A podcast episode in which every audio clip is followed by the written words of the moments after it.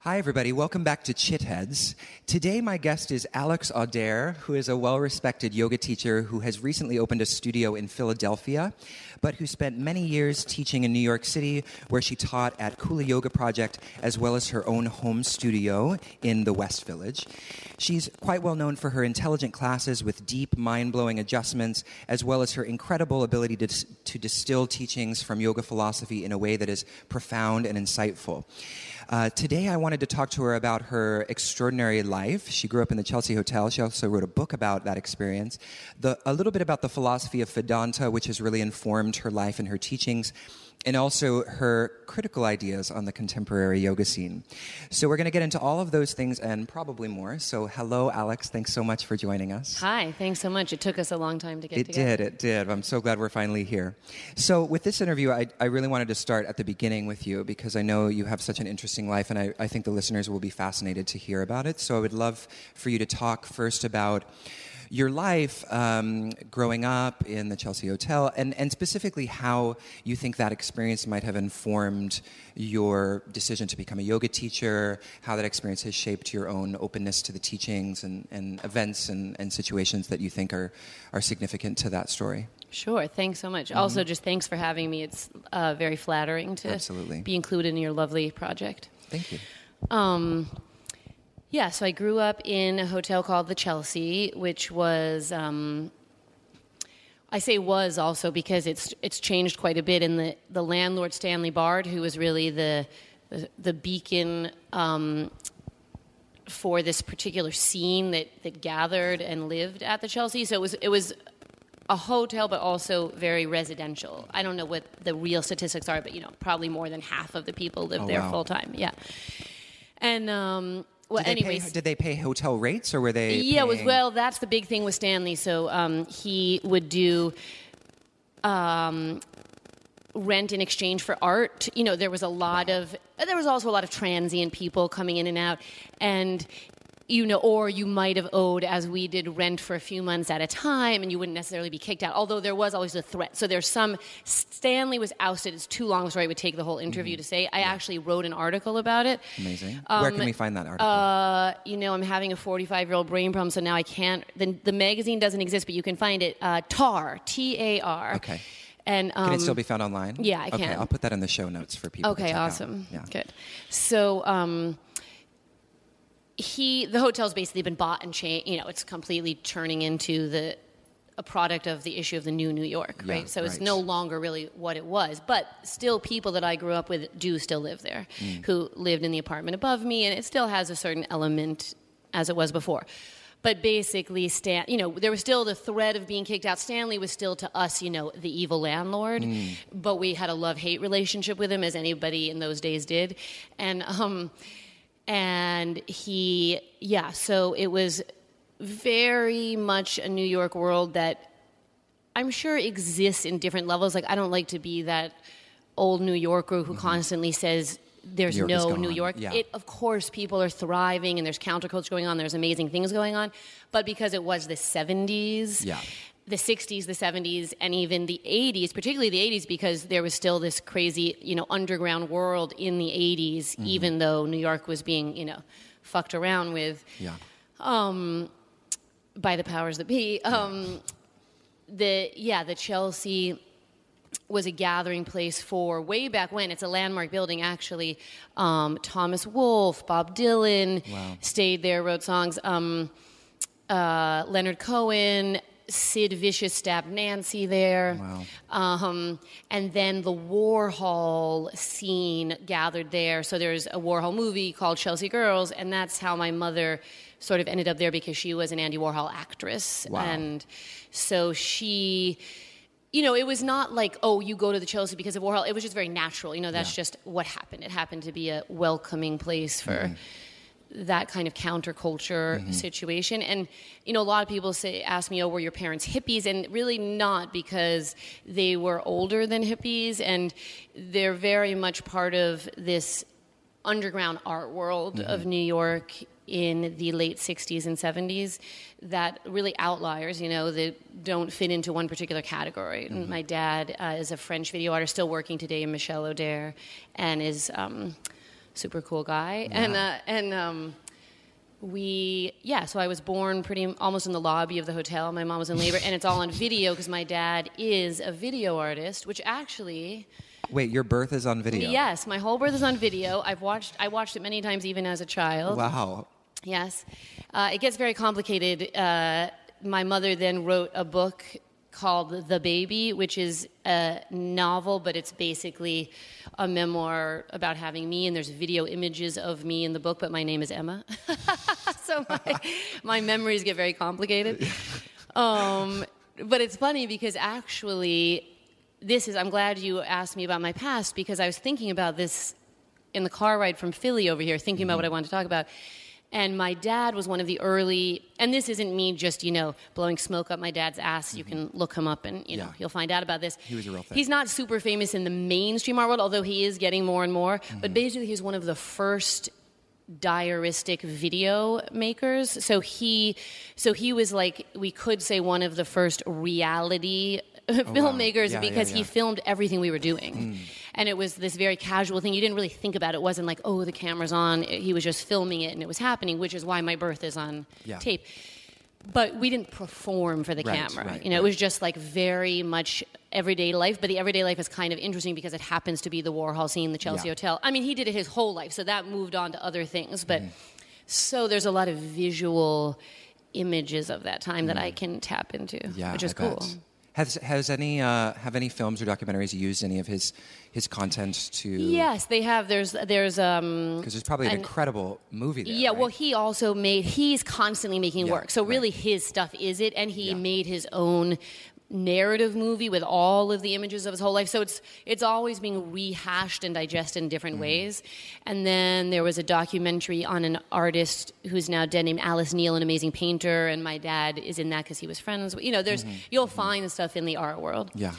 So I, I think. Um, yeah, so that context that I was brought up in, which you know is nothing that I did or didn't do, it just was right. That's just happenstance. I happened to be born in that time. Mm-hmm does really inform, I think, where I'm coming from in terms of being very rooted in a New York countercultural scene. Yeah, for sure.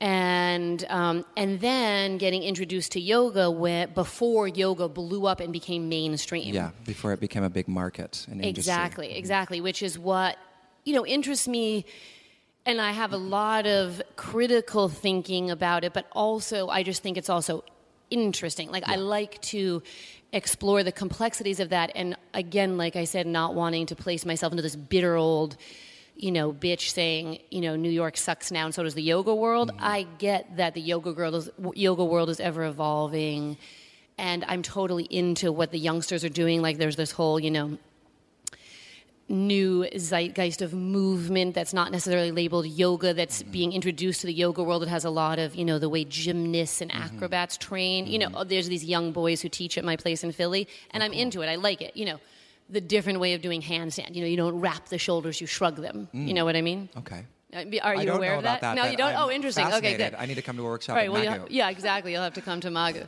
Um, and I like, you know, I totally like learning from the youngsters and integrating it into my own teaching and practicing mm-hmm. it. So I'm not one of those, but I am bitter.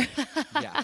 but if you could describe, yes. you know, and, I, and, maybe this is getting ahead of ourselves, but yeah. if you could describe like three you know two or three like fundamental differences between the spirit of yoga when it was really couched in this countercultural yes. experience that you're talking about versus today what we're seeing yes. what, what would you think that those few things are? Okay, that's a good question. Um, so, yeah, so I would say that, I mean, listen, somebody could laugh at me who's older than me when I say I started, I went to yoga in 1989. That probably sounds so late to some people, mm. right? So let's say if you were one of those first Pattabhi Jois guys, you mm. know, going to Mysore, okay, you really have a leg up on me. So I'm yeah. giving an exception to that, but I'll just talk from my own point of view. So when I started practicing in 89 at Jivamukti mm-hmm. on 2nd Avenue between 9th and 10th, there were very little yoga, you know, was Shivananda yoga. I think the only teacher training you could do was Shivananda, and I think White Lotus existed back then. Okay. Um, Ganga White, I think, I'm not sure if they're still around. Um, and of course, Iyengar, mm-hmm. Mm-hmm. and of course, uh, Ashtanga. Yeah I mean, you know, but I don't know if they teacher trained Ashtangis at that time. I don't know. Um, yeah, but Jivamukti was really like the first kind of Yes. Americanized brand of yoga that- Yes. that, sort of moved away. I mean, it was obviously based in Ashtanga. They were originally Ashtangis, but it was the kind of the first yes. rebranding of yoga. Totally. Actually, they weren't originally Ashtangis. Um, they were Shivananda trained. they Oh, both okay. went to a lot of uh, David and Sharon. I think and Eddie Stern both did Shivananda. Mm-hmm. Then yes, they were very early on introduced to Pata- introduced to Ashtanga, but they were first Shivananda. Yes, but they were like yeah, the first, I would say, you're correct in that the mo- a modern yoga studio in the sense that they were integrating pop culture Yeah. into the more what we now know is not necessarily so ancient, right? the physical right. yoga, but Um, traditional for us. in a way. traditional for us exactly, as well as Vedanta, as well as the yoga philosophy. Um, you and looked um, modern in the sense that I'll say Sharon wore black eye makeup and you know looked sexy. Let's say, and I'm saying this in a nice, in a good way, like you know she was gorgeous, and they they really were the first to merge. I feel like this Eastern.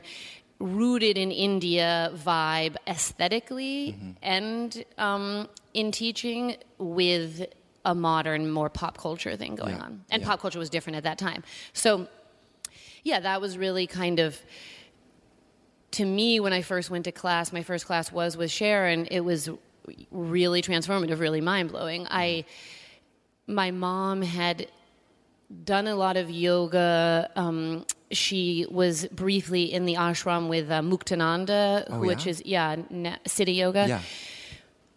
I mean, a couple of weeks, but um, uh, and then so I was used to her meditating and doing some asanas. Mm-hmm. And there was a lot of uh, she'd play kirtan a lot around the house, but I didn't really associate that when I went to Jivamukti for the first time Mm-hmm. Uh, with my mother. And to me, it, I was really I just very moved by the phys- the physicality of it was very moving and very challenging to me. And Yeah. like, wow, I would. How does is that person doing that next to me? I was always a very flexible person. I did a lot of ballet, and you know, I was genetically very flexible. And when I was in class, I was like, oh my god, you know, now that's flexibility. When I would see the person next to me, you know, Yeah. and um, and then, but beyond the physicality, also the spirituality was deeply moving to me. And it's very hard to describe that first experience, the mm. what Sharon brought to the table, but she brought this amazing you know, mixture of music and wise speaking and text mm-hmm. and Vedantic theory that really just spoke to me. You know, I, there's, I don't think there's any real explanation of why some of us are moved by some things and not by others. Totally. You know? Yeah. Yeah. I mean, for me personally, I mean, I I remember it was it was definitely the physical postures that were first attractive to me, and because I was raised in a in a very kind of Judeo-Christian context, I couldn't actually hear the philosophy for a long time because it sounded like uh, everything was reduced in my mind to Judeo-Christian understandings of the divine and God. So anytime I would hear, you know, anything that approached talk of the divine, it was like immediate. um, repulsion. You know, it took many years to kind of soften in that way. Yes, and it's interesting that you say that because there was, um, they were also er, the first people to very um, blatantly say the word God Mm-hmm, in class, and and it was very you know controversial at times, and we were taught you know that we. I want to say we had to do this to be a Jivamukti yoga teacher, but yeah, basically this was, and I was full on board, which is weird because I too came from a loathing of any organized religion. Mm-hmm. You know, seeing the real violence of my mother's Catholic family, and Yeah. To me it was absolutely pathetic. And any, you know, anyone in that to me was an idiot. You Yeah, know, right. um, but somehow, however Sharon presented it, was You were on board. not Yeah. distasteful to me at all. Yeah, yeah. Um, and then, yeah, it was very much like, oh, yeah, so I will. So at that time, to get back to your point, that was very countercultural to actually talk about Vedanta, Mm. to get have a Dharma talk in class. Mm-hmm. And a lot of people were turned off by it. Yeah. And And still kind of are. I mean, yes. but they've also, but that's what they're, that's the niche that they've carved out now is the people who are Right. attracted to that. But I mean, there are people that still go to that, to, to I think that studio or any studio that does Dharma talks and they and and they'll leave, you know, based Oh, on yes. that. And uh, and really the scene is moving very much away from the Dharma talk. you know, Exactly. So I would more fitness oriented yoga. Yeah. Totally. And I think that's a good a good through line to continue on what we're talking about because I think that um, for a little while then it was accepted. Like I when I opened my first yoga studio in Rhinebeck, I very much did the Jivamukti method. I Mm-hmm. J- Sharon and David came and they gave me their blessing and I gave a very like you know their blessing to for me to teach Mm-hmm. is what I mean. But um This is before the teacher training? well, there had been one that I didn't partake in, uh, and then they were in between. It was either they were in between about to start. I think they were going to start their second one, and um, then I did that. So before the second one started, it might have been the third. So don't necessarily quote me as fact on that, but um, world, if you're listening, don't quote me. Um, um, they I did it through correspondence with Sharon, like the, all the text of the teacher training and the books. Then I taught at the New York studio, and then when the te- you know she, I was Sharon was my mentor and I was sort of her mentee. Is that the right word? Yeah, um, it is. And so I was given a little bit of a a free pass in that way, which actually did ruffle some feathers. Um, bet. yeah, um, but then I was asked to partake in the, the actual training, and that's when we parted ways because Because you're like, I'm not doing that. yeah, and I wasn't like I'm not doing it because I think it's stupid. It was actually more time and money and I had felt I needed to be I was traveling back and forth from upstate New York to you know but yes, they, they were very upset about it. We're totally on wonderful terms now, and it's all fine. But it was extremely traumatic at the time. Mm-hmm. Yeah, a lot of tears, a lot of mm-hmm. letters exchanged. you oh, know, because I was there was no longer allowed to use the Jivamukti name, and now it seems so ridiculous. You know, as time passes, but mm-hmm. at the time it was hard. Was that around the time that you found Kula?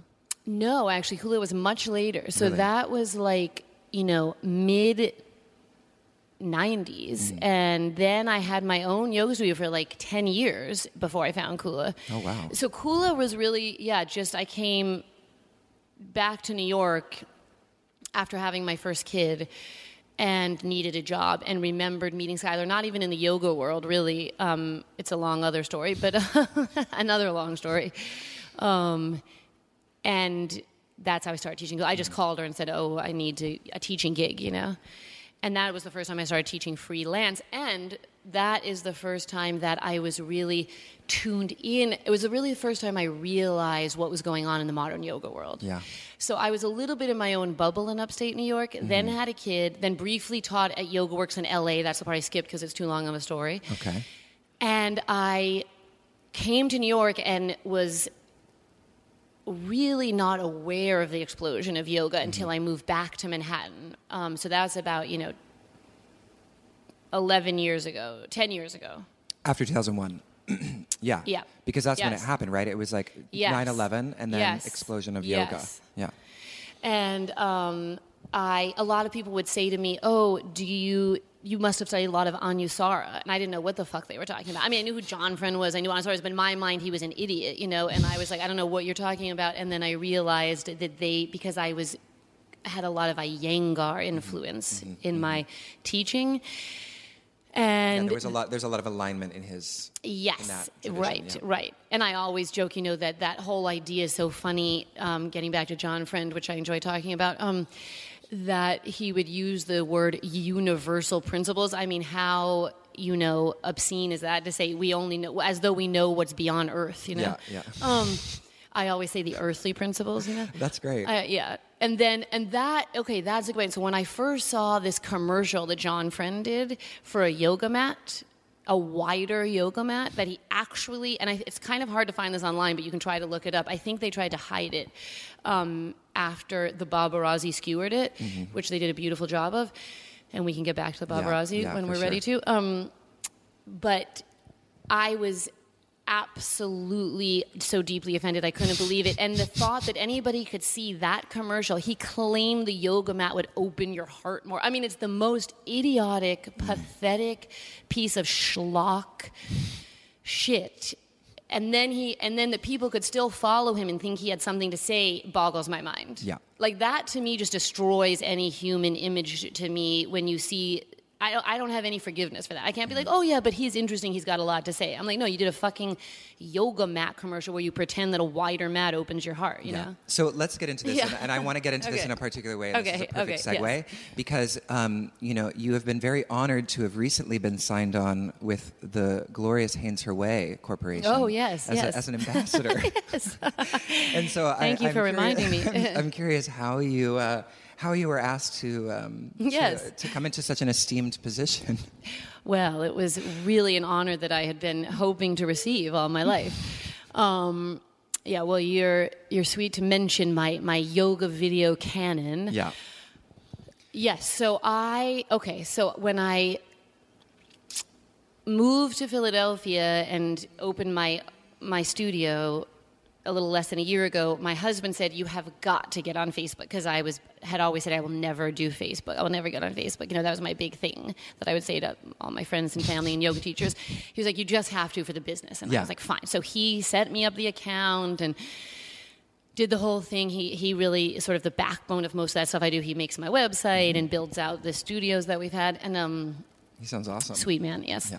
Um, and so I was astounded at what I saw in the social media world, and uh, I just couldn't believe it. Like, and so and I basically friended like any yoga person. You know, I did it just for the business. So all I did is I went through every single Philadelphia, you know, and just like friended everybody. You know, because I was like, if I was going to be for the business, I might as well. So my whole feed is just yoga people, most of whom I don't know, and. um and of course, Facebook can be lovely too, and I totally like seeing pictures. But I really couldn't believe the way it was really no different than any other form of pop culture, Vogue, even I will, I'm going to say Playboy.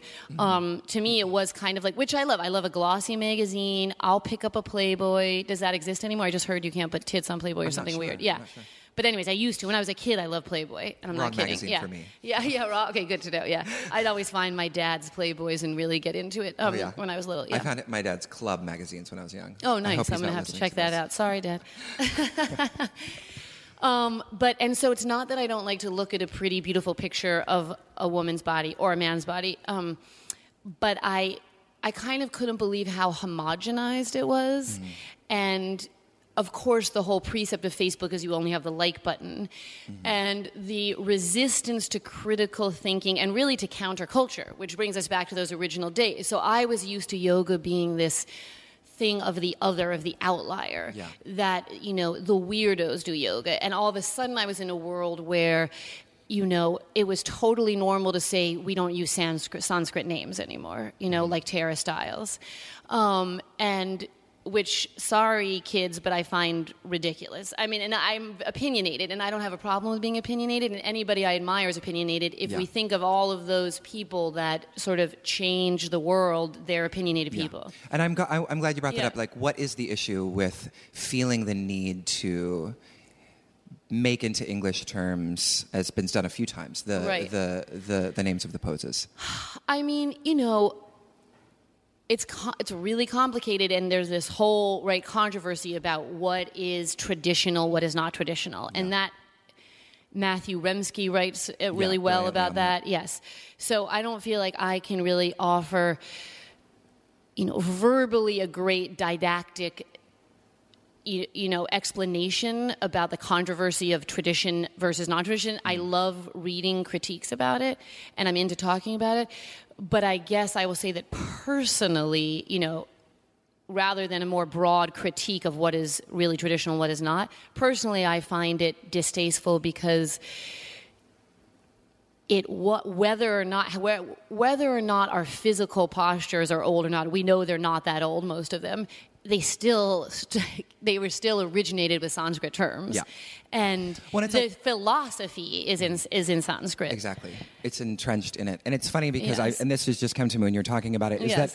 that we don't turn to plant names, which are Latin names. Right. We don't turn to plants and say, oh, that didn't originate in English. We need to change the names of plants. You know what I mean? Be- Right. Because the original Latin, because it's a part of a system of understanding. Yes. It's a part of a science of understanding a particular, you know, tradition. And I get what you're saying about you know the critique of tradition and where it starts and where it ends and whatever but but you know, in the same way that when a when a doctor is learning, you know, concepts, Yes. he's not saying, "Well, let's make this more accessible." It's like, no, in order to rise to the experience of being a part of that Yes. tradition and that part of that knowledge stream, it requires us to learn, you know. Yes. Ra- and, and there's nothing wrong with and, and, and English language is a, is a is a is a is a melting pot of a bunch of different languages anyway. So why should that why should that be an affront to us? Uh, know? Totally. And I think, and I'm fine with a teacher teaching and never saying a Sanskrit word. That's fine with me. If the class moves me and it's an intelligent class, I don't care what they're saying. I don't care if they pronounce it wrong, if they don't use it or if they do. But to consciously say, I will not use Sanskrit, I'm only using English and making up new English words, I think is really ill conceived mm-hmm. and pretty much just dumb as shit because you're basically discarding an entire history and i actually find it verging on you know racist i would say because you're saying i'm not using this language that came from an entire culture which is how we even know this practice exists Yeah. is because of this culture Yeah, and even if even if you don't want to go that extreme, I mean, it just the the names and the Sanskrit terms link it to a whole mythology and Yes. philosophy that is so rich. Like, why would you want to rip it from that? exactly exactly it's just yeah it's it's also going so much uh, to me in current with this homogeny and commodification anytime money gets involved which is inevitable right when something gets popular Mm-hmm. um, you one can't help but to become more homogenous Yeah. right any the product can't help but become because it, that's it's just the issue with having a lot of people interested in it like a mcdonald's right Yeah, the way yeah, something's yeah. popular Yeah. there's obviously something tasty about mcdonald's but we know all the things that are negative with it as well um, so i find that um, the yes, the representation to go back to this social media situation of yoga with uh, it's almost a fear of the critical thinking mind i find. Um, is fascinating and um, can be maddening. And I will often find, oh, I sh- I'm not going to say my opinion about this because I'll get a whole lot of flack. Yeah, you know? yeah. Oh, well, I, we were talking about this before. So I don't know interrupt you, but we Yeah, were no talking about this before the interview about how, just like you're saying, there is this this feeling that we're compelled to speak in this kind of like, po- you know, all positive thinking, Yes. kind of dripping with, you know, sappiness sort Yes, of way, yes. and that that is really. That's the discourse of yoga, but that's not the discourse of yoga. No. That's you know, yoga has been always been a part of you know traditions that were critical and and and there were philosophical schools that arose around you know the yoga and Buddhist traditions that were all about like you know having discourse, having like Yes. critical discourse, and Yes. looking deeply at these concepts. But there's a there's a there's this kind of flood of oh well everything works and Yes, the it's, you know, universe provides. the universe provides and like your opinion is is your opinion and it can live side by side with my opinion and then there's this just messiness where nobody really has any ability to discern between what is fluff Yes. and what is concrete and Yes. and they think that uh, you know fluffiness is fine you know if you know that's your truth but it's like actually you know fluffy ideas can lead to suffering and if we're if we're if we're if we're partly here to find some way of of of you know realizing a more integrated experience on this planet it seems like it seems like the concepts and the ideas are important you know? I totally agree. I mean, even the word grateful, I have a bit of an allergy to because. I'm so glad you're saying Oh this. my God, it, it drives me crazy. And it took me a long time to articulate to myself why I would feel bristled when I'd see the word grateful all the time. And I, and I was, and what I do is I'm like, okay, let's say that, um, and again, I'm just speaking from my own Facebook feed, right? I'm sure other people have incredible Facebook feeds, which are much more interesting and, and, um, and revolutionary than my yoga Facebook feed. But, um, but I always imagine, okay, let's say a group of, oh, I'm just going to randomly say Afghani women who have been raped um, and enslaved Mm-hmm, had to look at our, my Facebook feed. Oh yeah, fuck you, you're grateful. Thank Yeah. you know what I mean? Like that is such an offense. Like Yeah. I would I want to see what the rest of the world would look at when they see whatever I write. If I say I'm grateful, I find that so entitled and offensive to everyone who is suffering. Yeah, it's an To be- apology for Right. social oppression. It's an Exactly, yeah. exactly. And it's um and to um um project that gratefulness in the guise of saying that that's acknowledging all that we are lucky enough to have and the others who don't have, the Yeah. have-nots. Yeah. It really makes me yeah, crazy. Yeah. yeah. Yeah, no, it's so funny that you mentioned that because November, it's I actually had a whole I, I had a conversation that's why I love that you brought this up because I had a whole couple of conversations about gratitude and how it just it's not something that I like to talk about eh, because first of all, you know, all of what you're saying, but also the sense that like it's gratitude is not you know you can't just say like just be grateful for the No. things that you have it's like are you know it's it's an indirect you know, if you are, do if you do feel grateful and you have gratitude in your life, it's an indirect um, byproduct of feeling full in your Yes, life. yes. And the things that are inhibiting Yes. you from feeling full are partly psychological, and Yes. they're partly collective, and they're partly global, Yes. political. Yes. You know, so like, let's, you know, let's let's take steps in the world that's going to lead to deeper fullness in people's lives Yes. rather than this this like this weird And no duh, we all feel grateful. Of course we do. Yeah. We're li- we the fact that we even have the time and um, luxury to post something on Facebook or to be doing this right now. Yeah. Yes, we're grateful. We don't have to say that. To Yeah. say it is to rub it. In, I actually find it passive aggressive to Yeah. say it. Yeah. Because it's it should be completely assumed that we're all grateful. The fact that we have a bed to sleep in, wake in the morning, yes, there's no need to teach gratefulness. We need to be teaching the opposite of that, yeah. in my opinion. Yeah. Sorry, uh, you know yeah. who, who teaches, you know what? Exactly, because if we are, I mean, and this is another thing that I that I sometimes have conversations with people about is that in this kind of um, uh, this preaching of you know feeling happy about everything, you know, and feeling like full of love all the time, in order to hold on to that experience, people have to shut out the shit. Yes, you know, and exactly. so it's actually kind of a prescription for escaping from what's going on. You know, which is a lot of really yes. shitty political global things you know? Exactly. and so if somebody if somebody's idea of yoga is i'm supposed to be happy and joyful and grateful all the time Yes. that that they're going to have an incentive to ignore or not engage in things that need to be engaged in. Yes, and it's so it's such a simplification as well. Like Mm-hmm.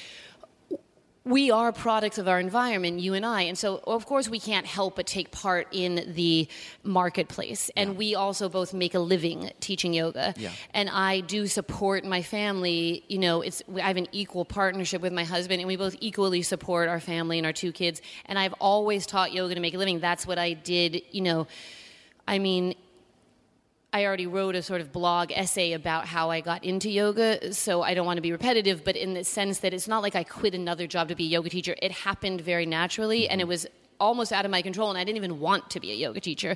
So a lot of times I feel it was this choice that that it wasn't a choice and that I was sort of got stuck in it because that's actually the only way I know how to make a living. And I find that it's really difficult, and this is good to kind of bring us full circle. Um, to uh, resolve the marketplace of yoga with my own personal feelings about yoga. So, for example, in my yoga studio, I don't have, I mean, I don't really have room for a boutique, but I, and again, I'll say no judgment on other people's boutiques. We're sitting in my favorite yoga studio that has a boutique. I also don't have money for to put a boutique in all that shit. So part of the things that I'm against, I'm not even couldn't even have because, for example, I don't wear regular yoga clothes. I think they're stupid. My tits also don't fit in them because they're old saggy nursing tits. If somebody made an interesting yoga brand where they could fit my left tit in it, I might actually sell that brand. So I just want to say that I'm also a little bit, you know, I'm totally a hypocrite. I admit to it. But I will say that I find it very. I don't want to be a part of teaching a class where people often feel vulnerable and moved nothing necessarily to do with me. Maybe it's my teaching. Maybe it's just the state they come in when they teach, and then they walk out and and you say, "Oh, buy this perfume," which actually was sold briefly at Kula. I'm just going to, you know, open book. I know every Nikki won't fire me. Um, full disclosure here, it was at in the Kula lobby that said. I'm going to misquote the title, but it was like reminiscent, reminiscent of Tuscan summers. I mean, come on. I wanted to be like, I'm going to make a perfume that's reminiscent of my fucking underwear in, a, in the sixth train at rush hour.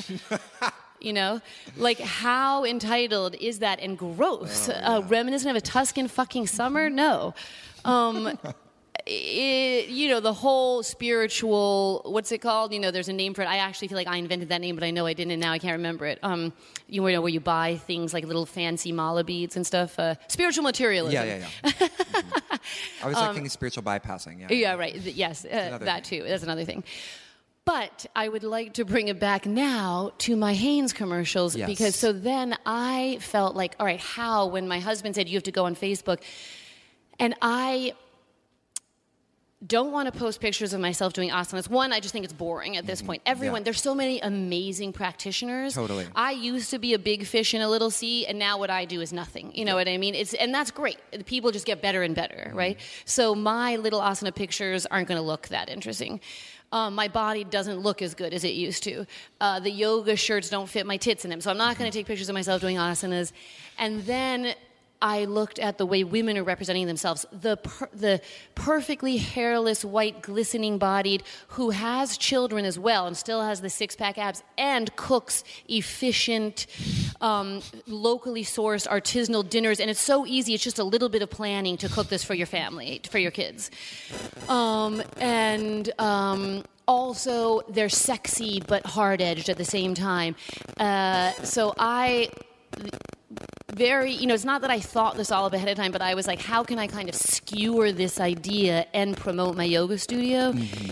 And I'm sort of known for wearing large, baggy Hanes Her Way underwear that would often ride up above my leggings. Yeah, I remember those. Right, mm-hmm. okay. And I would joke about in class. So one day I was just like, I'm just going to take a yoga asana pic of myself with the underwear on the outside of my leggings. Mm-hmm basically like what could be sort of like the ugliest dumbest picture you know and pretend i'm doing a one-armed handstand yeah and my way of dealing with things is always through sarcasm, yeah, you know, yeah, and it can be aggressive. I will admit, I've been recently accused of being too aggressive. Um, oh. So, by a family member. Oh, okay. Um, well, they're they're supposed to have those kind of thoughts about you. Exactly, exactly. I told them that.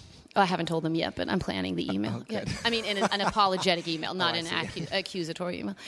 Um, so, anyways, then I, it started getting more complex, which I laugh about because they're totally like the most primitive videos you could ever imagine. I mean, you know, low tech, but um, B level. Do you, pay, um, you take them on your phone? Yeah, well, I actually hold my computer and use, which is why the sound sync is off, which I also kind of like. I use. Um, you know, what's the thing where you take a picture of yourself on your computer? What's the name of it? You know, like uh, a photo booth. Yes, yeah. I hold photo booth, the video part, with my whole computer over. It's actually kind of hard to do. Yeah, I bet. Yeah, and um, it's a workout in your arm. It really is a workout. So yeah, so I basically just decided to do this like character of the woman who has it all. And somebody reminded me of this, and it's so true. And I'm so glad they they thought this. I don't know if you're too young to know this, but there was these commercials, uh, Ajali, a perfume commercial. I bring home the bacon, I fry it up in a pan. I never, never, never let you forget you're a man, cause I'm a woman. Ajali. So it's wow. this woman with a black in a black background, real 80, total 80s outfit, gorgeous, who brings home the bacon, fries it in a pan, and also fucks. You know what I mean? She yeah. also fucks her husband, makes the money. Where oh, she goes from the business suit to a hot, sexy outfit, and it's a perfume commercial, and it really affected me as a kid. I was obsessed with. it. I would sing it all the time, and someone who was my age was like, "Yeah, it's like the Ajali character." I don't even know if that's how you pronounce it, Ajali, but that's how I remember it, mm-hmm. and. um that is what I'm referring to, you know, and I'm basically, that's the only way I can connect to this female yoga, modern yoga persona is by skewering it in that way. Yeah. You know? So the intention is for it to be satirical, for to be like yoga socially satirical, because it feels very much that way. And actually, when we were originally talking about this, before I mentioned Hanes Her Way, you had talked about John Friend and the and the yoga Yes, mat. yes. And one of my favorite videos is the tiny mat. Oh, good. I'm glad you like that. Good. That's what I'm. I'm. I'm, I'm referring to that. was that from? Yes. Was that inspired by that? Yes, Okay. yes. Yeah. I mean, I only hope that I'm. I'm I'm, I'm the show notes assuming that well. everyone is feeling getting that, but then I realize, you know, sometimes I will be like. Yeah, not that it matters. I mean, the work stands on its own. But Yeah, I mean, really you does. either you either feel that it's skewering the yoga world or not, and either way, it's fine. But yeah, the tiny mat is totally making fun of that, and making fun of the yoga products. Mm-hmm. You know, um, Is it safe to say that you think to be an ambassador of any kind Yes. of company that's selling something is problematic? I, absolutely. I find, and I'm, and this is, I know I told you before we started this, I'm going to offend a lot of people. Yeah. And pe- people that I adore and love, you know who you are. You are, I know, ambassadors of Lululemon. Mm-hmm.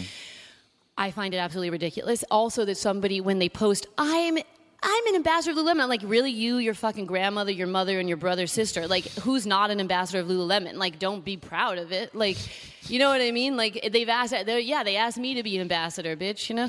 Um, actually, they didn't. After they saw their videos, your videos. they were no, like, they won't do that. But um, uh, I just think, ugh, I, I find it really distasteful, um, to put it sweetly. And um, I think the, I don't like any. Whenever, of course, I'm wearing products all over my body, but often I will black out the Nike symbols. I mean, only because I don't like to look at it. I find it mm. aesthetically distasteful. So Yeah. that fucking little, what is it, the horseshoe symbol on mm-hmm. everything, drives me absolutely crazy. The dude's politics are obviously fucked up. Mm-hmm. Yeah. Um, I don't see why, but that's what I mean. It's it's oh, it's fine. The whole world is like this, but all that my problem with it is is that we act as though our yoga culture, I'll put us all into that, acts as though it's better than pop culture fluff. Yeah.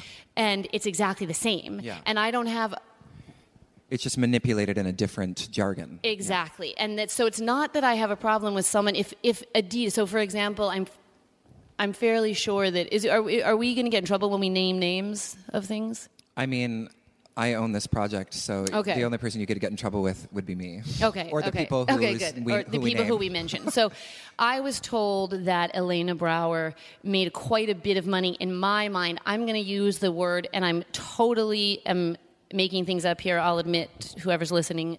I mean, I don't know this is the right number. 150,000 by Adidas to she was on some Adidas commercial, like she made little yoga videos for their website, mm-hmm. right?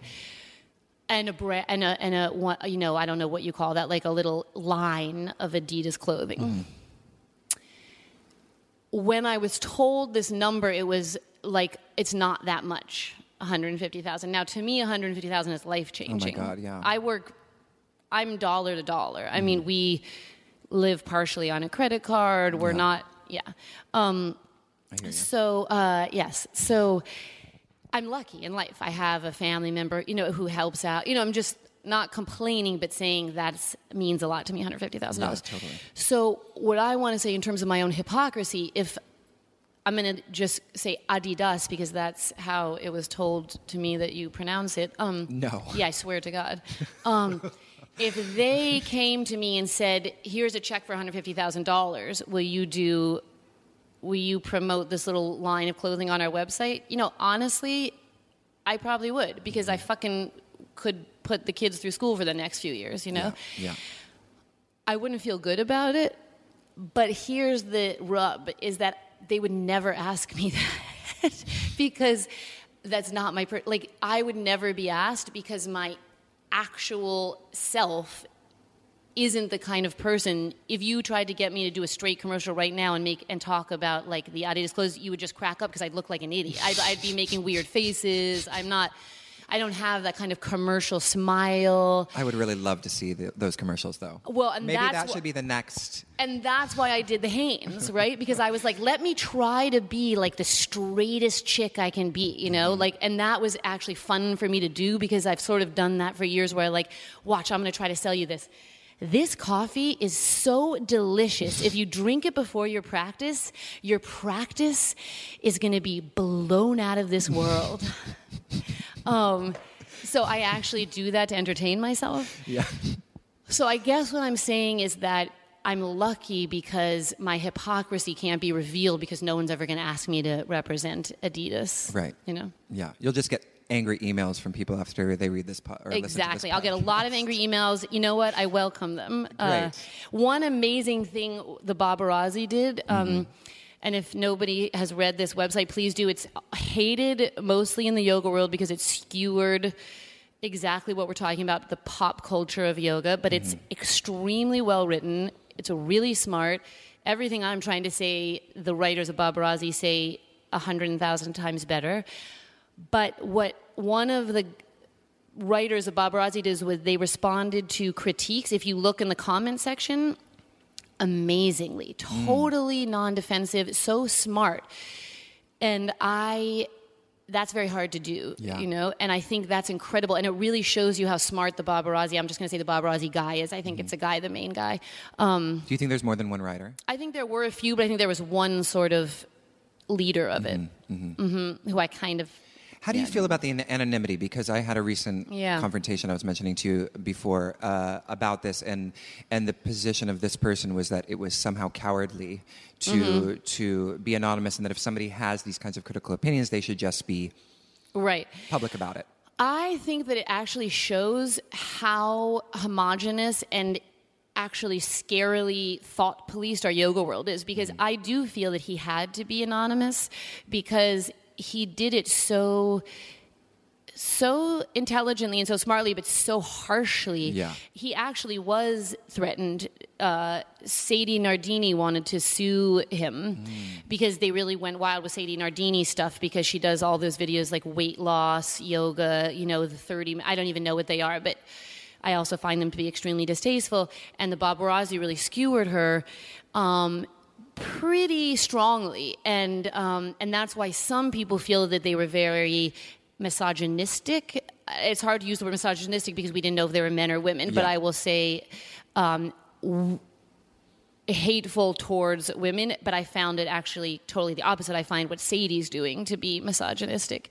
Um, but um, And what is it that Sadie's doing? If we can, I find that she is it's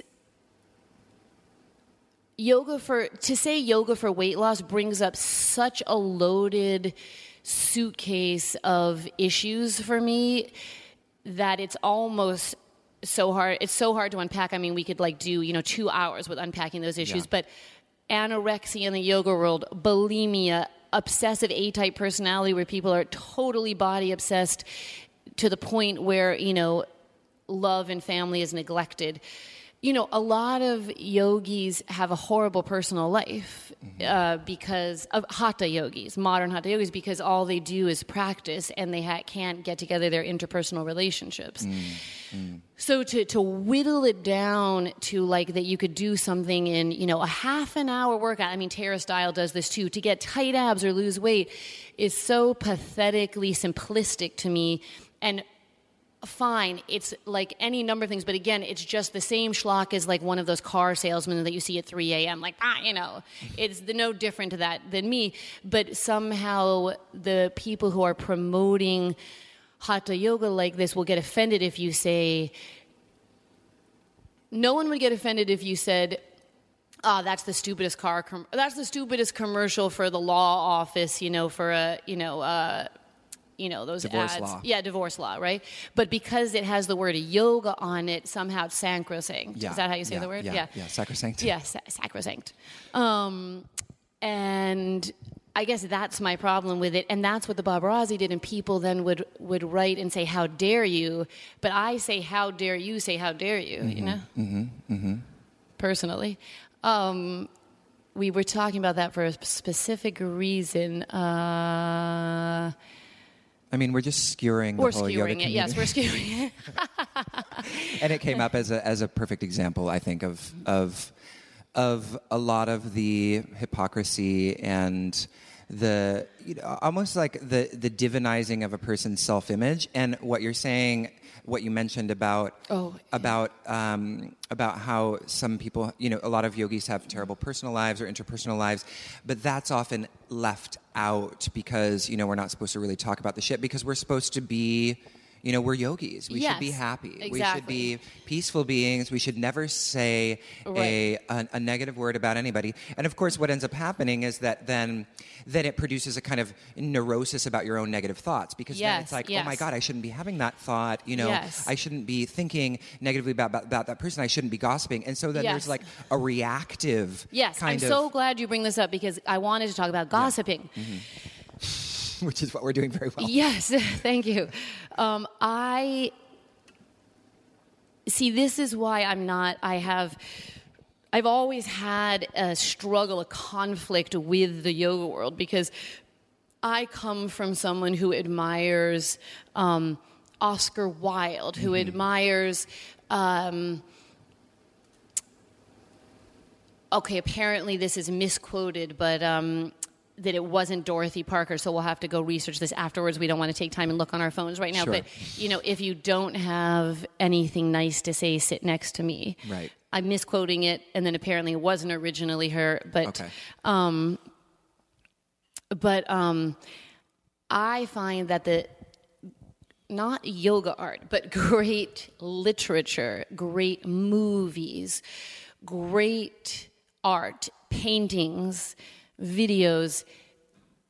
If any of those artists were told, think good thoughts and don't gossip, Proust, Remembrance of Things Past, my favorite book of all time, my favorite books of all time. Um, I mean, how boring would the world be? It the jus de life is to sit and analyze the behavior of other people, and much of behavior is distasteful Mm-hmm. and downright idiotic. I mean, look at the world right now. Look at our politics. Yeah. It's pathetic. So to try to say that to if we don't just speak frankly about that, and that's unyogic, in my opinion, is absolutely wrong. And if you really get down with any like any yoga teacher for real, like if you get them on an intimate level, any like really like famous yoga teacher, you know, mm-hmm. and guru, my te- my teacher Shubhraji, my, my Vedanta teacher, she could gossip until five in the morning. Anybody, I guarantee you, the Dalai Lama gossips. I will sign it in blood right now. Um, I also guarantee you that if you put the Dalai Lama in a household or situation in my house on a morning where you're getting the kids to school and had to deal with, my, I'm going to put as though I was his wife and my husband was his husband. So he had to deal with both of our moods, deal with the stress of not being financially stable. He would break. Yeah. I guarantee He would it. flip out I guarantee Yeah. it. Yeah. Um, but I um, wait. Yeah, I'm really glad there was one really important point I wanted to get to about that. Um, the gossiping, the positive thinking. Um, oh yes. So I find that if you look at the you know, the backbone of Vedanta, you know, pre-sutras, um, it's a very intense, you know, critical philosophy, and you know, it's really looking into the face of death. Like, in order to be present, in order to experience Satchitananda, the flip side is to look right into the face of death and destruction. I mean, I don't think I'm saying anything new at all. Think of even from the Hindu pantheon, the Brahma, Vishnu, Shiva. You Yeah. know, it is there, right, right Totally. in our face. Fucking shavasana, you know what I mean? Yeah, um, corpse. yeah. So uh, the commodification of the yoga world and the homogeny of it you were asking why I, I think, for example, one example would be Sadie Nardini's weight loss videos. This um, abstraction of self to a watered down idea of what a physical body looks like is completely obfuscating what we're really trying to look at, which is the process of aging. Mm-hmm. And that to mm-hmm. not see aging faces is really detrimental to our spiritual oh progress. Oh God, it's yeah. it's horrible, mm-hmm. and it it pains me um, the way women won't reveal the aging face. Mm-hmm. It's it's actually really hurts me and it's something that I wish if I could change one thing it would be that we would embrace our age. I get so I'm so excited about my gray hairs and so excited about my wrinkles and the way I feel so relieved as I get older to be more myself. And uh, to not have to front and also to not have to like you know it's such a relief sometimes to not have to present the sexy, you know, trying to I'm I'm speaking heteronormatively right now just because I happen to be heterosexual, but to try to not, you know, greet the man in the way that's pleasing, you Yeah. know? And I just love it. I every year that goes by I'm like, "Ah, yes, you know, I can just You feel liberated more." from that, yeah. Yes. Yeah. Yeah. Wow. So speak more about um, speak more about the idea of yoga as being, you know, facing death. Because you mentioned that, but I would love for you to just unpack that a little bit more, and maybe also um, talk a little bit about the teachings of Vedanta and and. Yeah, I would just love to hear you Yeah. kind of unpack the philosophy a little bit more for, for the listeners. Okay, sure. I mean, I'll do my best, but uh, you know, it's hard. Like oftentimes when I'm teaching, it's a very different. Um, I'm a different sort of conduit than in conversation. So I'll know things in teaching that I don't know in this personality. And it's hard to describe why that is, but I just know that I will have information, and that makes it sound like I'm acting like I'm some sort of mysterious being. I'm not. I'm just saying that when I'm in the teaching mode, I think I'm tuned in in a certain way, where I'm accessing information that I have that is harder to access in casual conversation. So that's just a little aside. No but worries. um, yeah, but um, yeah. I mean, I think that and this is what interests me. Any, there's so much to unpack in Vedanta. You could pick anything. You know, there's so many things you could unpack. That, but what interests me is death, which is another word for stream change. And I find that, and maybe I'm a morbid person, but for example, when I have a child, I mean, I have, I've had two children. Um, so both times, when I look at the face of my newborn, I immediately see them dying. And this is not um when I've said this to some people they feel bad, but it's not like that. It's actually a beautiful thing I feel. I mean it's beautiful in a bittersweet, painful way. Yeah. So I look it's so fascinating to me to to have the newborn in my hands and be looking at this face, you know, that just exited out of my body.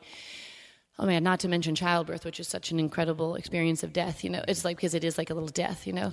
Um and then see i see in that moment of first breath of first life the last breath. You know it's just where my mind goes. And i think it might be because of yoga practice. You know i think that might be why i go there. Because i find that in every class every time i take a class even if it's a shitty class i still love it. I'm always like god that it feels so good to breathe. Like like why don't i do this more often you know like the prana moving through the body it's just delicious you know? And i'm always astounded always even if i hate the class i'm still like fuck it feels good you know? Um, and then shavasana fuck this feels so good too. And i do think that looking at the newborn's face like that this is amazing and this is going to end and the acknowledgement, the reveal of the end makes to me the presence be that much more clear and that much more expansive in the way that Sat Chitananda, so Sat, the essential nature of life, truth, right? It's lots of different ways you can describe Sat, um, reality, right? So in Asato Masat they use it for real, they, the word is used as real and unreal. Um, so the sat of consciousness of chit in my opinion can only be fully revealed when we look right into the eye at the uh, final exhale at the end of consciousness because then consciousness has more context right? and also how lucky we are now we could use the word grateful to have the ability to be self conscious, to explore consciousness, which is what Vedanta is, right? Like, I would say if it's one thing, it's that we use the crazy thing that makes us human is self consciousness. Do you agree with that? Mm-hmm. Right? We like, we don't know if other animals have that. Yeah, it's They true. might. But let's We're- just we're say we know that we have it. reflecting and analyzing ourselves, of Right. being self-aware. Yeah. Exactly. So then Vedanta says, who is the self that is aware, right? I mean, that's basically what Vedanta is. Mm-hmm. Yeah. And then in order to know awareness, one must also know the dissolution of awareness. Yeah. I'm really glad that you're saying that because I, you know, it's interesting to me because I, you know, the the the the philosophical tradition that I tend to be the most attracted to is Yeah. Shaivism, Yes. which uh, you know is very similar to Vedanta in that it's non-dual, but Yes. but there's you know there's certain you know philosophical differences. But what I hear you saying to Mm-hmm. me feels much more Shaivite in the sense that that there's a sense of the eternal, you know, this like Brahman Yes. that includes um, the pulsation of life, both into life and then out of life. Yes. And, and so, and sometimes I feel like, and maybe, I don't know if you agree with me, but I would love to hear your thoughts on this. I feel like sometimes the desire or, or the, the projection of Vedanta is that it's kind of a promise of eternal life. Yes, So it yes. would be evading basically what you're saying, which is a crucial component to really realizing Satchitananda, which is to, to be able to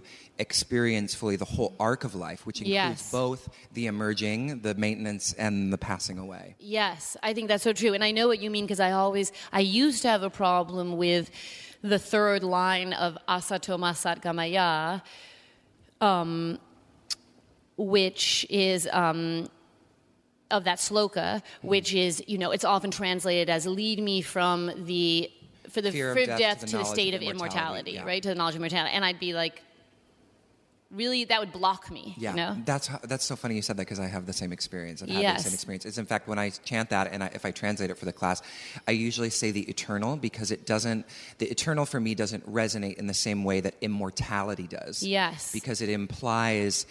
I think it it it it reflects or it echoes with what you're critiquing, which is our evasion of death, evasion of the experience of death, or want, are, are wanting to deny that it's a real experience. Right, and the, but then I realized that that's, and obviously it's all of our own interpretations, but Yeah. how I interpret the sloka is, I realized after a while, and then I ended. Now I love it, but I will translate it in my own way. Oftentimes, um, is just that that this the Im, to me immortality is being present is the now or the elusive concept of now mm-hmm. which is expansive consciousness which is similar to you know there's so many um, parallel ways to describe this in cosmology and in physics you know? Mm-hmm, mm-hmm. But the the expanding matter you know in my opinion would be an analogy to immortality.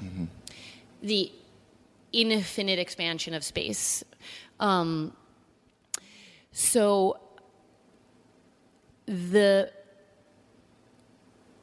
bre- I mean, me- I don't know if I ever have, but let's just say I've had, and maybe you have had two tiny glimpses into the now, right?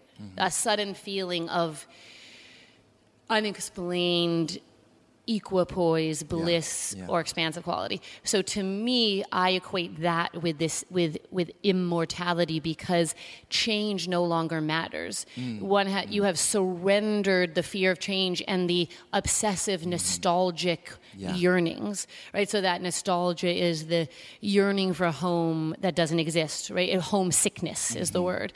I always talk about that in class, so it's a bit repetitive, but um, That's so interesting. So Yeah. you're so, sorry to interrupt. No, you no, because please, I love yeah, this, but yeah. it's making me think, and, and I think this is r- such a profound idea. Is that the idea that that we've interpreted or we experience the idea of immortality in a kind of clock clock like Yes, way, yes, temporal way, like yes, linear, time. yes. linear, infinite time. And Yes. what you're saying is that the immortality is a, is a, is like a profound experience of being timeless. Yes, Yeah. exactly. Thank you. You said that so well. Yeah.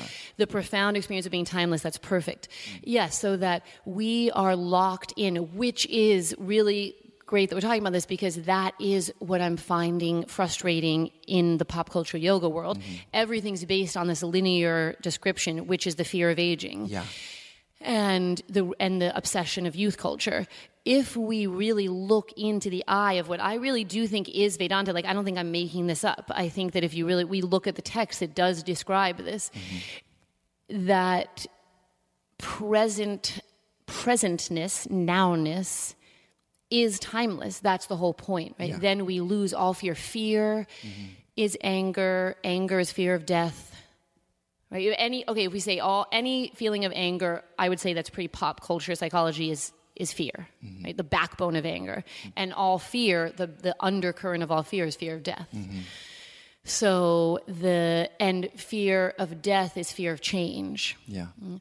And fear of change is fear of the linear quality of time, is looking yeah. into the face of the newborn and feeling the neuroses comes when we try to when we get so scared of the death of the child. I'm not trying to say tell you I'm not fearful of the death of my children, of course, yeah. but yet I like to try to become okay with yeah, it yeah. because who knows what's going to happen. I mean, it's a terrible thing to say for some people to hear that, but I do think of that. I'm like, how how could we be okay with like let's say the the worst thing that could happen, which to me is the children dying, mm-hmm.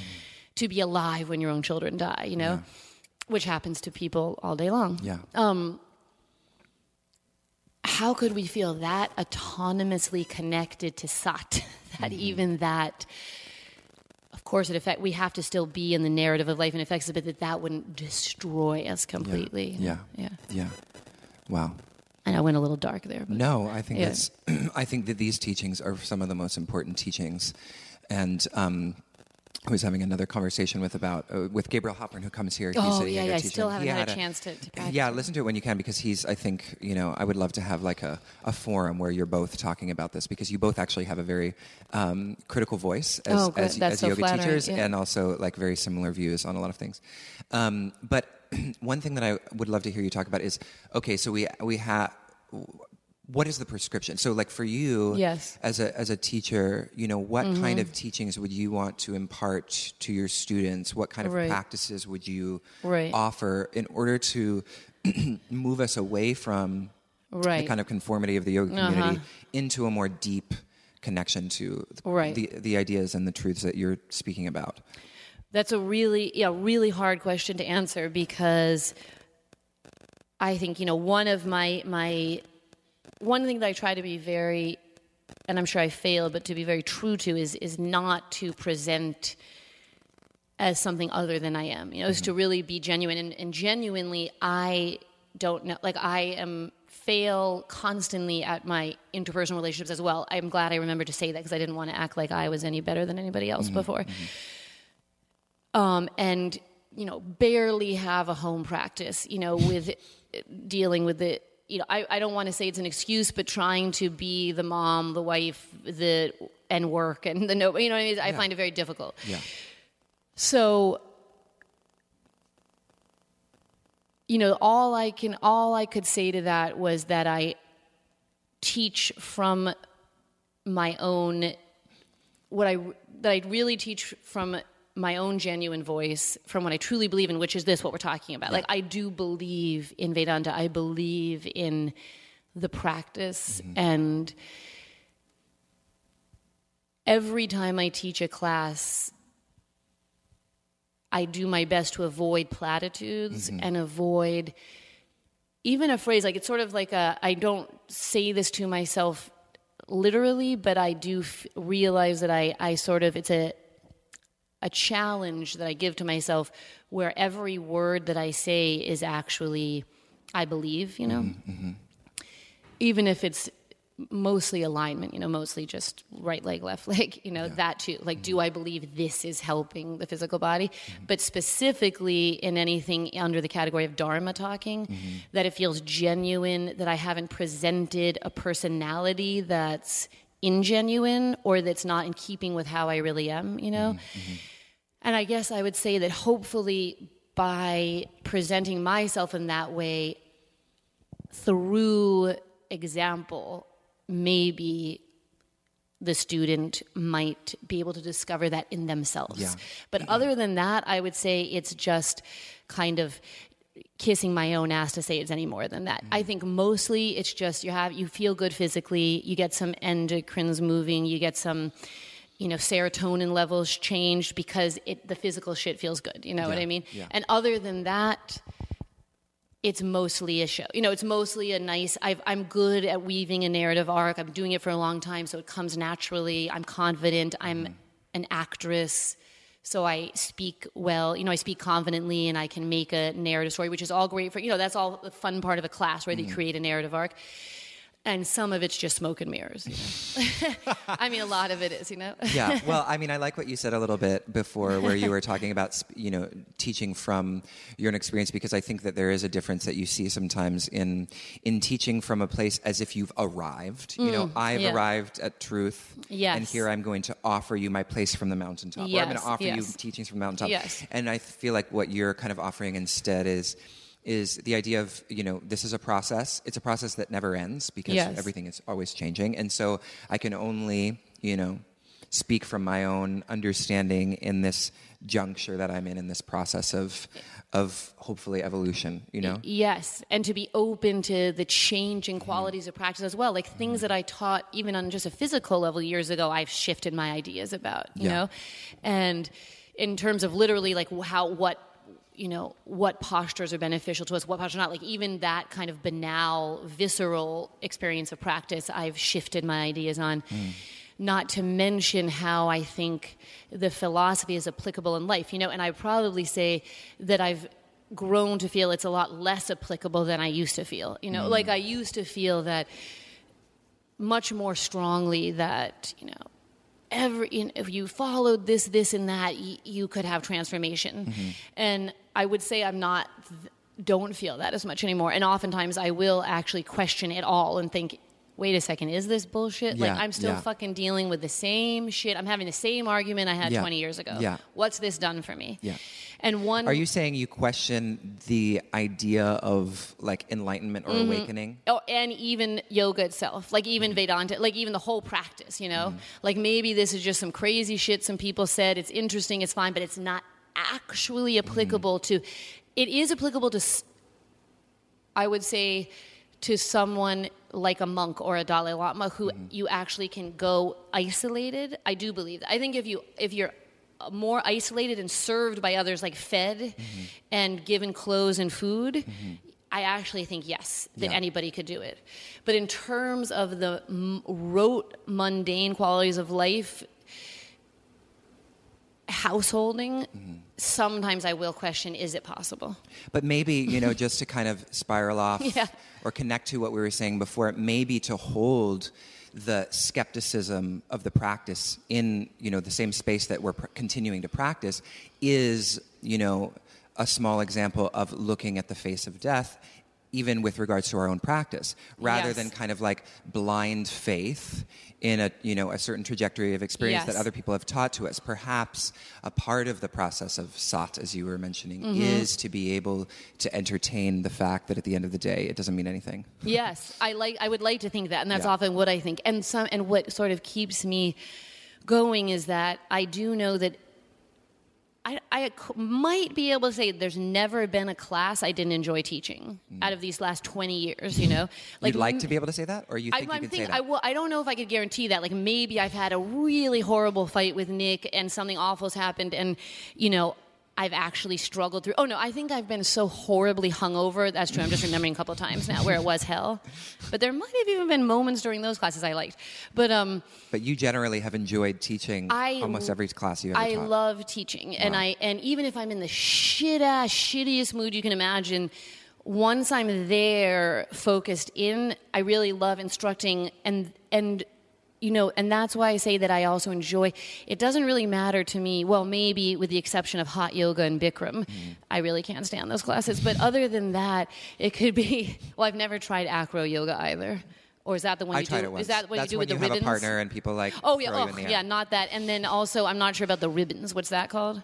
Ribbons Where you hang off those things of them in the ceiling. oh uh, aerial yoga Oh yeah. yeah, yeah, yeah. So I'm not sure about that either. And uh, but uh, but other than that, even like in any class where there's good instruction. Mm-hmm. That could be anything. Like how Nikki V teaches like such clean instruction, right? But it's Yeah. not necessarily dharma soaked. Yeah.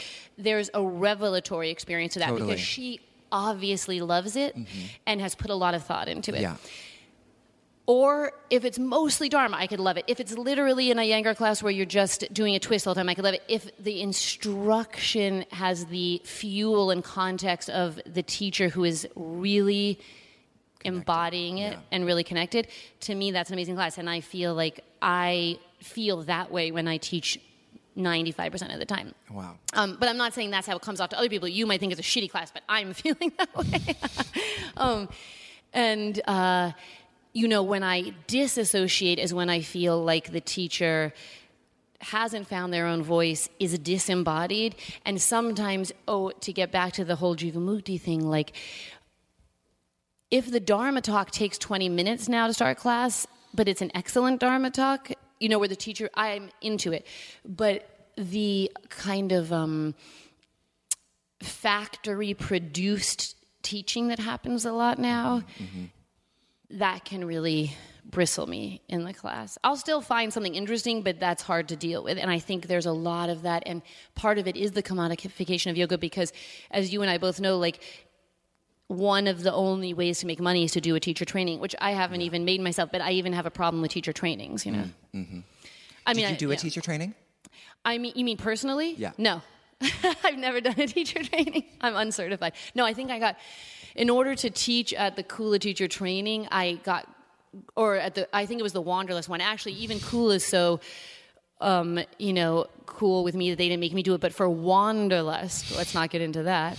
Um, we might get in trouble, Jeff. Um, I got a certificate. So I think I am officially certified by what I don't even know what the place is, the Yoga Alliance or something. Oh, you did. Uh, yeah, I actually you like yeah. Mm-hmm. I sent in like the hours, you know, and I got a thing, a, pa- a piece of paper. It's I took a picture of it. You know, we started a we started a teacher training, and we're in the middle of a teacher training Right. for for uh, for um, embodied philosophy, and and filling out the document and, and handing it in was so. I mean, they just like, they send you a, an Right, affirmation. so easy. It's so easy. Right, that's what I did Anybody too. I know exactly. I did too. I was like, oh fuck, this is gonna be so hard. I have to go get Sharon and David or something. He was like, oh no, you just put the hours. Anybody. I mean, right. And so that's exactly, and that's the thing where you start to It's sound just- bitter. You just can't. You just gotta forget about it. Who cares? But it's a way to make money. I get it. Mm-hmm. But I don't think anyone can say that they're doing a te- It's not a sign of sta- of, of any kind of standard no, or or not. quality Now, at all. I want to just you know say that I probably will do a teacher training Yeah. soon because I need to make a living. And unfortunately, now most Yeah. studios, you can't walk into a studio and say No. I'm untrained. I mean, there No. are teachers like you. There are other teachers that I know who are phenomenal master teachers. And Right. Anybody, Right. you know, we're going to tell everybody how to, to come take your class soon. Right. But, but you know, you can't. I mean, unfortunately, you can't go Right. generally I'm go into a yoga interested- studio and not have a teacher training. You no, know, a- exactly, and exactly. get a job. you know? I'm interested in doing in teaching an advanced teacher training because I actually think I will enjoy it. But people who have already been teaching for a while, Yeah. and I don't know if I can get anyone to come to it, but that's what I actually would find personally pleasurable, and hopefully would also be a way to bolster my finances. Mm-hmm. Um, but the 200 hour i don't find teaching pleasurable at all and i did that you know for a company we won't name and um, i found it yeah not my cup of tea only because the stu i didn't know why they were doing it the students. It, they were so beyond ready to even do a 200 hour level that it astounded me. And that's I, it sounds judgmental but i'm just saying that very like clearly like just factually like there's no reason they should be doing a teacher training. Mm-hmm, mm-hmm. And I think that a lot of people are doing that these days, and I do have a problem with it. Yeah. Great. Great. Back to skewering back people. to skewering Yes, people we- and the, we the wider yoga community. No, I think Yeah. I think conversations like this are profoundly important, and I'm so glad that you feel open to be totally honest about all these things. There's a couple like wrap up questions. Yeah, we're sure, gonna go take sure. a class together now. Yeah, I'm we super are. Mm, excited. me too. Jillian Turecki, who Yes. I previously interviewed for this podcast. I know, it's so nice. She's yeah, the best. She Yeah. is the best. Um, so a couple of things. Well, one is just I want you to have an opportunity to kind of share where people can find you, whether it be online or actually physically. You know, Okay. where in Philadelphia you teach. Okay. Um, and then any other kind of projects you have going on, if you want to mention retreats or anything like that. Cool. Yeah. That's sweet. Yeah. Okay, so now I'm going to do everything that now I detest. Yes. sell, you're yeah. sell yourself. And you can buy Hanes Her Way. Okay, actually, I do. You know, my my biggest pleasure would be if you watched my Hanes Her Way videos. So I actually, some people We're gonna. I want to put well, some on the website. would you let me do that? Oh my god, of course. I wanted but to actually ask you: Would Yeah. you be would if someone approached you and wanted to make it into like a small web series of some kind, like make it a little more? Yes, Would you be although open to that? I mean, I totally would, except that I don't know. You know, we've. Re- I feel like I've really beaten the horse, so to speak, into the underwear. But um, but uh, yeah, no, I totally would be into that. You know, yeah. Not Um, necessarily like trying to make money out of it, but just maybe like not. No, I want to so make money out of it. Please, I need money. So you wouldn't. so you wouldn't want. To, So you wouldn't have to hold on to the laptop. I'm not going to do it for free. because I honestly would love to have some of these videos on the website. No, so I so this is like Schuyler Mm-hmm. claims she can't find the videos. When I go to my own interface of Facebook, this is how you know what a luddite I am. I mean, or maybe I'm not in Schuyler's. This is what a Luddite Schuyler is. She says when she goes onto my Facebook page, maybe you can finally help us with this. She can't find the videos. When I see my Facebook page, it's really obvious. It says your videos, you know, and they're all there. Okay. And I said to her, her, just go to my Facebook page and go to my videos. She couldn't find them. Okay. Well, I'm going to put all of them on the page for this podcast. Awesome. I'm going to put them all on the web page. I'm Yeah. excited for that. So Um, now you can basically tell Schuyler go to this web page. Perfect, all of perfect. them Anyway, I'm. I know, I know people don't start writing this. I know I could do a Vimeo thing and YouTube and all that. I am aware that my Yeah, yeah. husband is a real tech person. I just haven't done that. So don't write me anything about that, please. Okay. Um, I'm speaking to the people. Um, so no, I mean, really, my my first love is you know doing these goofy things, perfor- you know, sort of acting, performing, whatever you want to call it. You know, more than yoga. It's just yoga ended up what I do. Um, okay, so yes and yes, money and Hanes. Um, uh, what was I saying? Oh yes. So what? How do you find me? Magu Yoga in Philadelphia. That's M-A-G-U. named M-A-G-U. It's from the cartoon character Mr. Magoo, named Really? Yes, because my husband and I. That's our nickname, saying you know which one is more of an idiot than the other. Like, oh, you forgot the car keys. What a Magoo, you know? That's amazing. Yeah. I, I, was. thought it was a Sanskrit. I know, I know. I was, I was, we did, we were so excited. Our daughter actually was like, that's what you should name. I had a really pretentious name like Flesh and Bone, or no, Bone and Breath. And my daughter was like, my 12 year old was like, I just, I just hate that name. She was like, I know, Magu. Um, and unfortunately, it is a Chinese deity I, when I looked it up. Oh, but she's kind of cool. I think she's actually like the deity of weed. She's the hemp goddess. Oh, cool. Yeah. So, you know, she's not so bad. um, so, yeah, you can find me there. You can find me most first Saturdays of every month here at Kula Williamsburg. Mm-hmm. Teaching master class. Don't worry, you don't have to be the master. It's me, um, not you. It's it's me. It's not you. I have to leave you. Um, um, what else? Uh, I have on my website. I did. I just have two entries, but I did start blogging, and it addresses some of these subjects. Yeah, you need to do this more. For The sure. second one is more about the timeless time thing that we spoke about, and the first one's a little bit about what we kind of already talked about, my Yeah. past history. Um, but probably a little more articulate since I wrote it down. Um, and you know, I so I have my third retreat with Schuyler in April to Costa Rica. Osa Peninsula. Yep, Right, Osa Boca Peninsula. Sombrero. Yep, Boca Sombrero. I'm doing a retreat there in February. Oh my God! Yes, I think yeah. that. Yeah, oh, I'm really. It's so amazing. there. it's so beautiful. You know what? I just love it. I have to say, I hate selling things, but this is fucking amazing, right? It's the OSA, good. it's It's really incredible, epic. epic. And the private, the, basically, the wildlife. Oh my god! Yeah. I'm not even a surfer at all, and I get on the board and go fool around out there. You know, Yeah. Schuyler is a surfer. Um, then, and the month before that, I'm doing like this fancy retreat with Amy Wren, um, who's a Boston teacher. Mm-hmm. I've never been there, but it's kind of luxurious. Um, that's all on my website, maguyoga.com. Where is that one at? That one is just across from Puerto Vallarta, and it's called like Xinalani. I actually don't even know how to pronounce it. And um, Fancy. It's really beautiful. I've got lots of pictures on the website. Okay. You know, it's a little, it's much more luxury than the Costa Rica one, so it's a real different thing. It's really Yeah. easy to choose from them. Okay. And um, oh, what else can I sell about myself? I really think that's it. I have no teacher trainings coming up, but one day I will do them, and you can yell at me about them. Um, you mean because I said that I don't believe in them, which I don't. um, and, uh, and that's, good. all. Yeah. Great. So then uh, the last thing, so I, I, I, one of the resources on the website is what I call the Embodied Philosophers Library, which is basically Oh. like a very large annotated bibliography of all kind of the wisdom books that I wish that I had had when I first started looking into you know these teachings. Yeah. Um, so I always ask the people that I interview if they would offer a couple of books that have been really kind of transformative. Oh, yeah. That maybe the readers would be you know interested in reading. Totally. Um, yeah, one came right to my head. Uh, Spiritual Midwifery by Ina May Gaskin. And, pro- you know, I think nowadays most women know what that is, but I think it's great for men to read it too. And she's like, do you know who she is?